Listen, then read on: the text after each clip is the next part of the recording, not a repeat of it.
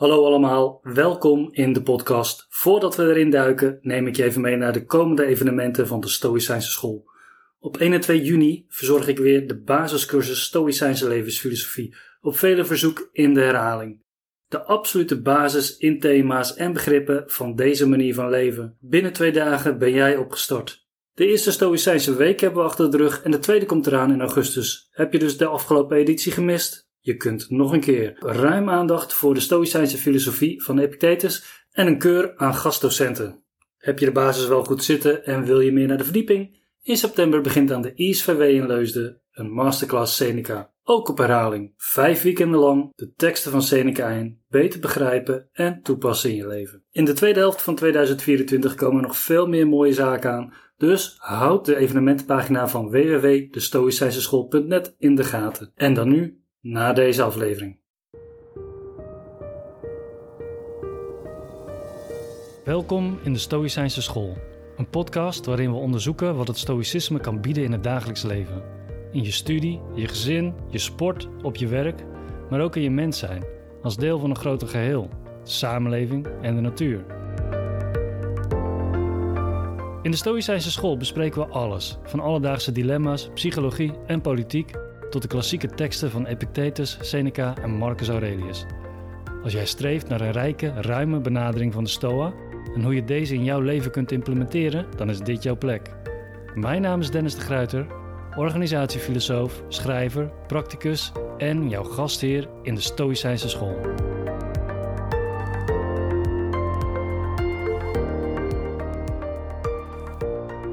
Volgens de klassieke Stoïcijnen zijn mensen sociale, politieke en redelijke dieren.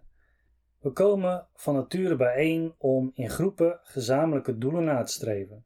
Marcus Aurelius maakt vaak een vergelijking met bijen in een bijenkorf. Die komen ook van nature bijeen om primair natuurlijk zichzelf in stand te houden. En mensen maken daar dan gebruik van door de honing eruit te oogsten. Op dezelfde manier komen mensen ook bij elkaar om hun gezamenlijke doelen te bereiken. Maar wij kunnen ons instinct ontstijgen en betekenis geven aan de doelen die wij onszelf stellen. Laten we een heel eenvoudig voorbeeld nemen. Kinderen die elkaar buiten ontmoeten voor een potje voetbal, die hebben als doel om een spelletje te spelen of om plezier te maken. Ze organiseren zichzelf vaak heel erg snel en effectief. Er worden wat regels opgesteld, teams worden ingedeeld, soms veranderen die ook weer heel snel. Ze gaan spelen en op het moment dat ze er klaar mee zijn, dan stopt het ook gewoon en niemand heeft er eigenlijk echt veel last van. Kijken we naar volwassenen, dan gaan die bijvoorbeeld naar het café. Met als doel daar gezamenlijk gezelligheid te genereren. Of ze organiseren een buurtbarbecue. Nou ja, de voorbeelden zijn natuurlijk legio. Omdat we ook politieke dieren zijn, worden een groot gedeelte van de doelen die we met elkaar nastreven vertaald naar instituties, organisaties die we zo hebben opgebouwd dat we makkelijker en effectiever met elkaar die doelen kunnen nastreven. Zo is bijvoorbeeld een overheid en een parlement een institutie waarbinnen we binnen bepaalde democratische regels met elkaar dezelfde doelen proberen na te streven, namelijk een goede politieke orde. Soms lukt dat beter dan andere keren. Maar ook als je kijkt naar iets als een belastingdienst of een kunstvereniging, een onderwijsinstelling, een kamer van koophandel. Nou, ga maar door. Allemaal instituties waarin we op een hoger niveau met elkaar samenkomen om doelen te bereiken die we met elkaar hebben bepaald. Nu zijn we niet alleen maar sociale, politieke en redelijke dieren. We zijn volgens de Stoa ook van nature gericht op het goede. We willen wat we goed vinden, onze doelen, ook op een goede manier doen of op een goede manier bereiken. En let wel, ze zeggen hier niet dat mensen van nature goed zijn. Dat is voor Stoïcijnen niet echt een discussiepunt. Nee, mensen zijn van nature gericht op het goede of wat zij denken dat goed is. En dat verklaart ook direct waarom dat er vaak zoveel gedonder ontstaat binnen groepen, organisaties of instituties. Dan moeten we weer allemaal moeite gaan doen om regels te bedenken, zodat we onwenselijk gedrag kunnen benoemen en kunnen corrigeren. En die regels die zijn dan soms weer vaag of tegenstrijdig. Maar we proberen het als het ware op een morele manier op te lossen als het gedonder uitbreekt. En dat gedonder, dat gedoe, comes with the job, zouden de Stoïcijnen zeggen. Want omdat we gericht zijn op het goede, of wat wij goed vinden, raken we vaak met elkaar in conflict. Want we verschillen van mening en van inzicht over wat het goede nu precies is. En we hechten ook een bepaald belang aan het goede. We zijn wars om ons eigen goed zomaar in te ruilen voor het goed van een ander. We proberen die ander juist te overtuigen van onze insteek, van ons perspectief. En zoals het voorbeeld van de voetballende kinderen laat zien, begint dat al op een heel jong niveau. We hebben bepaalde aangeboren morele intuïties en die delen we met andere dieren. Denk maar aan het onderzoek van Frans de Waal bijvoorbeeld. Het moreel gedrag bij uh, chimpansees of bij uh, bonobo-apen. Daar zien we ook bepaalde morele intuïties die vastliggen binnen een bepaalde natuurlijke structuur. Hierarchie bijvoorbeeld, hè, wie de vrouwtjes krijgt en wie niet, wie hoeveel eten krijgt en wie niet. En welke dieren in leven worden gelaten als er conflicten zijn, tussen verschillende groepen bijvoorbeeld, en welke dieren niet. Het verschil tussen de mens en tussen bijvoorbeeld een bonobo is een verschil in gradatie of een verschil in niveau. En de Stoïcijnen verklaren dat als volgt: dieren reageren op hun indrukken op een hele natuurlijke manier. Dus dan hebben we het over hun zintuigelijke indrukken, wat ze waarnemen met hun geur, met hun gehoor, met hun tast. En wij als mensen hebben dat ook, maar wij geven daar dan ook nog een betekenis aan. Aan die morele intuïties en de indrukken die we met elkaar combineren, geven een bepaalde betekenis. We vellen daar een oordeel over. Het is goed of het is niet goed, of het is rechtvaardig of het is niet rechtvaardig. Het is terecht of eerlijk, of onterecht of oneerlijk. En door die betekenissen raken we ook weer met elkaar in gesprek of in conflict. En dan wordt het nog eens extra moeilijk, want al die morele intuïties en die ideeën en betekenissen, die ontwikkelen niet alleen maar van onszelf, door de ervaringen die we opdoen, hoe we ons ontwikkelen in het leven, maar ook in samenspel met al die andere mensen die ook allemaal andere ideeën en betekenissen en perspectieven hebben. Primair natuurlijk onze ouders, die ons proberen bepaalde regels mee te geven. Maar ook ouders en opvoeders verschillen van inzicht. Toen mijn kinderen nog klein waren en ik met ze naar de speeltuin ging, dan was daar zo'n ronde zandbak. Daar zaten al die kinderen in te spelen. En alle ouders zaten op het betonnen randje van de zandbak hun kinderen in de gaten te houden en voortdurend te corrigeren op onwenselijk gedrag. Tegenwoordig noemen we dat natuurlijk helikopterouders, maar het is denk ik een tijdloos fenomeen. Dat we zo betrokken zijn bij onze kinderen in hun morele ontwikkeling, dat we te veel aan het micromanagen zijn daarin en te weinig kinderen zelf laten ervaren en leren wat nou eigenlijk goed en slecht is. Misschien herken je dit eh, voorbeeld wel. Wat ik dan zag gebeuren was bijvoorbeeld een kind pakt de auto van een ander kind en krijgt klappen. Ouders die gaan er bovenop. Nee, nee, niet de auto afpakken, eerst vragen. Maar andere ouders die zeggen weer: nee, nee, samen spelen, samen delen. Je moet je handjes thuis houden, je mag niet slaan. Dus in die zandbak krijgen al die kinderen die, die daar zitten, krijgen al zoveel verschillende conflicterende waardesystemen mee en regels en intuïties die ze ook weer incorporeren in hun eigen ideeën, dat ze eigenlijk besmet raken met alle ideeën, aannames, verwachtingen en vooroordelen van de generaties voor hen en om hen heen. Aan de ene kant is hier natuurlijk niks mis mee. Het is heel belangrijk dat we onze kinderen opvoeden binnen bepaalde regels die wij hebben vastgesteld. Het probleem ontstaat, zeggen de Stoïcijnen, op het moment dat we dat niet bewust doen. Op het moment dat we onze waarden en normen, die ons met de paplepel zijn ingegoten, zomaar ruksigloos overdragen op de kinderen om ons heen. Die van onszelf, maar misschien ook kinderen van onze vrienden en van onze familieleden. Door die besmetting en vermenging van morele intuïties, normen en waarden, ethiek en moraal ontstaat een bepaalde chaos waarbinnen wij als mensen met elkaar moeten omzien te gaan, die vaak leidt tot conflicten of misverstanden of zelfs hele ernstige vergrijpen. Dit is nu een typische Stoïcijnse paradox omdat wij sociale, politieke en redelijke dieren zijn met morele intuïties, ontwikkelen wij ons binnen gemeenschappen tot asociale, apolitieke en onredelijke dieren, die de eigen morele intuïties niet meer herkennen, maar ook niet die van anderen. En dat zie je nergens zo goed terugkomen als op plekken waar mensen bij elkaar komen om gemeenschappelijke doelen te bereiken. Daar komt altijd gedonder van. En daarom zeggen de Stoïcijnen ook altijd: wat de natuur ons heeft gegeven in de aanleg, dat moet de filosofie afmaken. Willen we weer helderheid krijgen in onze eigen natuur als sociale, politieke en redelijke dieren met morele intuïties, dan zullen we met behulp van de filosofie onze morele ruis, onze morele verwarring moeten gaan opschonen, op orde moeten gaan brengen. Op dit moment leg ik de laatste hand aan mijn boek Stoa aan bedrijf, waarin ik de methode beschrijf hoe je stoïcijnse ethiek kunt implementeren binnen je organisatie of dat nu een commercieel bedrijf is, of een overheidsinstantie, of een cultuur- of een hobbyvereniging, of zelfs je gezin. Als sociale, politieke en redelijke dieren die gericht zijn op het goede, zijn we altijd bedrijvig, in de weer, dingen aan het doen, En om die dingen goed te kunnen doen, moeten we ook kunnen denken. Als ik mensen vertel over mijn boek, krijg ik vaak de vraag: waarom zou je stoïcijnse ethiek willen implementeren in je bedrijf of in je organisatie? Het idee erachter is dat wij in onze organisaties vaak nog zijn als die kinderen in de zandbak met ouders daaromheen. Die hebben ons geleerd dat we voortdurend naar boven moeten kijken, als het ware, om onze regels te krijgen. Om te horen of dat we het wel goed doen of niet. En vanwege die reden hebben de meeste organisaties en bedrijven ook regels of een bedrijfsethiek. Het probleem is echter dat die regels vaak niet uit henzelf voortkomen, maar vanuit een andere instantie worden opgelegd, niet gedragen worden door de organisatie zelf en als ze wel worden gedragen, niet zijn belichaamd. Het vertaalt zich niet naar gedrag. Het uitzonderlijke van regels is eigenlijk dat je precies weet hoe je aan ze kunt ontsnappen. In die zin zijn regels ook belemmeringen die de richting aangeven, maar in dit geval de richting naar slecht gedrag. Als je bedrijfsethiek serieus wil nemen, en de meeste organisaties die willen dat ook, dan is het beter om terug te grijpen op de deugdethische systemen van de klassieke periodes van het oude Griekenland en het oude Rome, waar natuurlijk ook niet alles perfect was. Maar de ethiek was minder abstract, was meer concreet, hands-on, praktisch.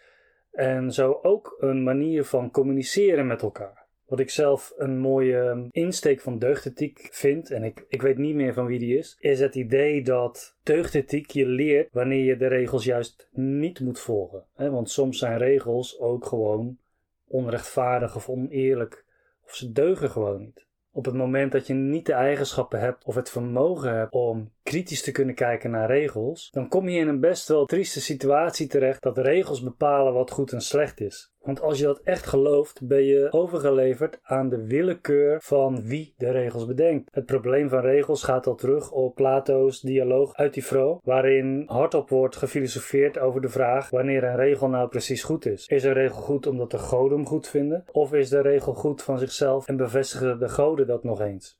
Er zit een groot verschil tussen die twee waar ik je even lekker op door laat kouwen na deze podcast. Een belangrijk onderdeel van Stoa en bedrijf is klassiek stoïcijnse mindset training. En daar is de Stoïcijnse school eigenlijk ook voor opgericht. Cursussen, lezingen, workshops en ook podcasts over Stoïcijnse theorie en praktijk is de educatietak van de Stoïcijnse school. Maar er zit ook een activatietak en dat is onder andere Stoa en bedrijf, maar dus ook het op locatie verlenen van Stoïcijnse mindset training baseerd in de klassieke principes. Nou, even kort, wat bedoel ik dan met mindset?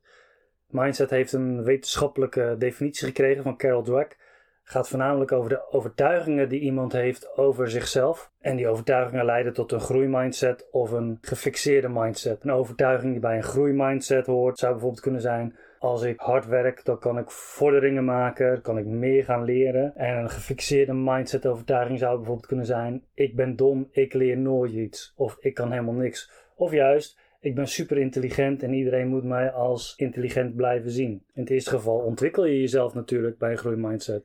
Maar bij een gefixeerde mindset zit je jezelf dwars en blijf je hangen waar je zit. De betekenis van mindset in klassiek stoïcijnse mindset theorie lijkt daar wel een beetje op, maar ik vul hem iets anders in. Mindset gaat over de bewuste keuzes die jij maakt in hoe jij je verhoudt tot de wereld, tot andere mensen en tot jezelf.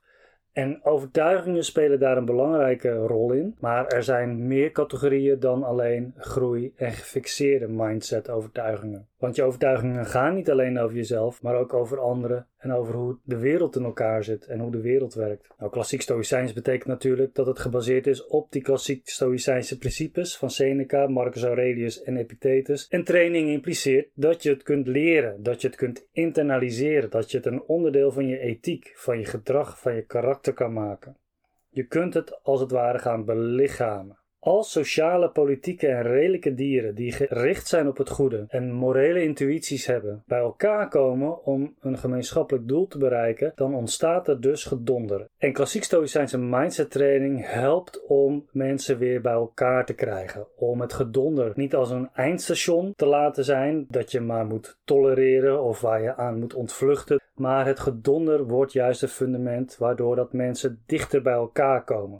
Je breekt gezamenlijk door de ethische ruis heen en creëert een gedeelde helderheid, een focus, een doelgerichtheid, die geworteld zijn in de kardinale deugden van het stoïcisme: rechtvaardigheid, discipline, moed en praktische wijsheid. Als ik presentaties geef over klassiek stoïcijnse mindset training of als ik een intake doe bij een organisatie, dan vraag ik vaak wat de top 3 is van dingen die misgaan binnen een team of een afdeling of een bedrijf. En mensen beginnen voordat ik de vraag heb gesteld al druk te roezemoezen, want ze hebben bakken vol met problemen. Maar de top 3 die boven komt drijven is vrijwel altijd, af en toe een kleine variatie erop, maar vrijwel altijd gebrek aan communicatie, afspraken die niet worden nagekomen en leiderschap dat niet functioneert. En dat kan op allemaal verschillende manieren tot uiting komen. Er wordt te lang vergaderd of te veel, info komt te laat, of er is een afspraak gemaakt dat er minder e-mails zouden worden verstuurd, maar ze blijven maar komen in bakken tegelijk. Of de leidinggevende is te veel aan het micromanagen, is geen leiding aan het geven, te familiair, te dicht bij de collega's of juist te ver af. Allerlei variaties op hetzelfde thema. Hoe zou een stoïcijn kijken naar deze top 3? Nou, als we het aan Epictetus zouden vragen, die zou zeggen: Jullie hebben de verkeerde top gepakt. Er is een andere. En die top 3 luidt als volgt: De echte problemen binnen elke organisatie zijn aannames, verwachtingen en emoties. Want, stelt hij, het zijn niet de dingen die ons overkomen die ons van streek maken, maar het zijn onze ideeën of overtuigingen van die dingen die ons overkomen die ons van streek maken. Marcus Aurelius die zegt iets gelijksoortigs en voegt daar nog aan toe.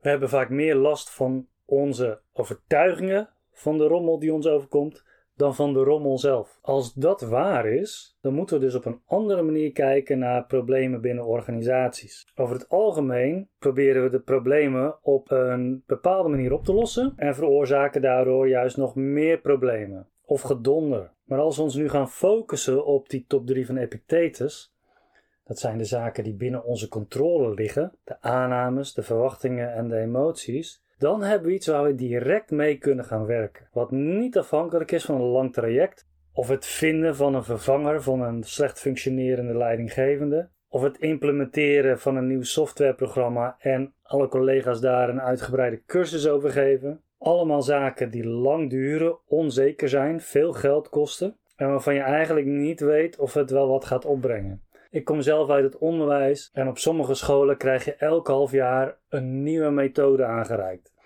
een nieuwe manier van denken, een nieuwe, weet ik veel, idiootachtige training met allemaal leuke nieuwe begripjes en kaartjes en spelletjes en oriëntatie.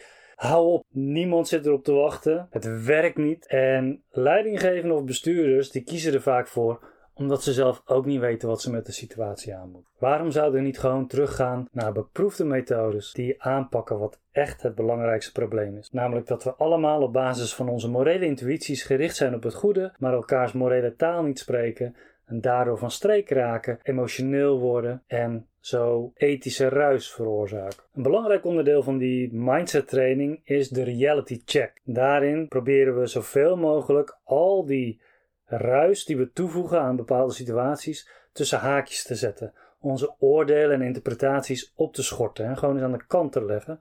En nu gewoon zo objectief mogelijk beschrijven wat er precies aan de hand is. In het geval van die niet nagekomen afspraken kunnen we zeggen: we hadden afgesproken dat er minder ge zou worden, maar er worden nog net zoveel e-mails verstuurd als eerst. Vaak formuleren we dat niet zo, maar schieten we al gelijk vanuit een bepaalde emotionele reactie in op de collega of de afdeling waar het hier om gaat. En dan wordt er gezegd: ze functioneren niet goed, of het zijn geen teamplayers, of ze weten niet waar ze mee bezig zijn.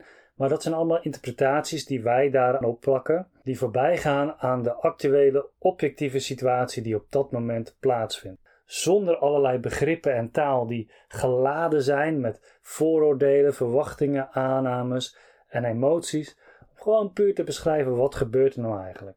Maar als we dat doen, dan kunnen we dus ook al die emoties, aannames en verwachtingen even aan de kant schuiven. Daar hebben we later tijd voor. Laten we nu eerst gewoon eens kijken, wat is er aan de hand? We pellen al die schillen gewoon eens even weg. En dat doen we heel snel, heel gericht. We creëren een brave space, geen safe space.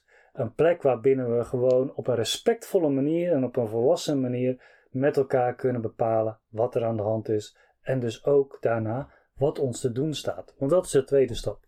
Na reality check komt de integrity check. En dan gaan we ons afvragen: wat is de integere of oprechte wijze om hiermee om te gaan? Gaan we ook eventjes niet naar de regels kijken. De regels, prima, die zijn er, maar laat ze gewoon maar eventjes. Kijk eerst nu eens vanuit jezelf, vanuit de rol die je hebt, vanuit jouw natuur als redelijk sociaal politiek wezen met morele intuïties, wat jij denkt dat jou te doen staat. En breng dat vervolgens in deze brave space in met je collega's en bespreek dat op een filosofische manier. Waar we bij de reality check naar de objectieve taal gingen, gaan we bij de integrity check juist naar de morele taal. Welke begrippen gebruiken we? Begrijpen we elkaars begrippen? Om dat goed te kunnen doen, moeten we nieuwe regels bedenken. Niet zozeer ethische regels, maar je zou kunnen zeggen taalregels. Waar hebben we het over als we het ergens over hebben? Dan zien we al heel snel aannames en verwachtingen naar boven komen en dan blijkt dus vaak dat de situatie niet gaat om wat er objectief gebeurt, maar om die aannames en verwachtingen die we daarop hebben geplakt. We weten alleen niet hoe we die moeten benoemen, bespreken en moeten opschorten en daar is een training voor bedoeld. En dan hebben we nog één laatste derde ingrediënt: emoties. Het bekende vooroordeel richting de Stoïcijnen is dat ze als ideaal hebben een emotieloos leven te leiden of emotieloos in het leven te staan.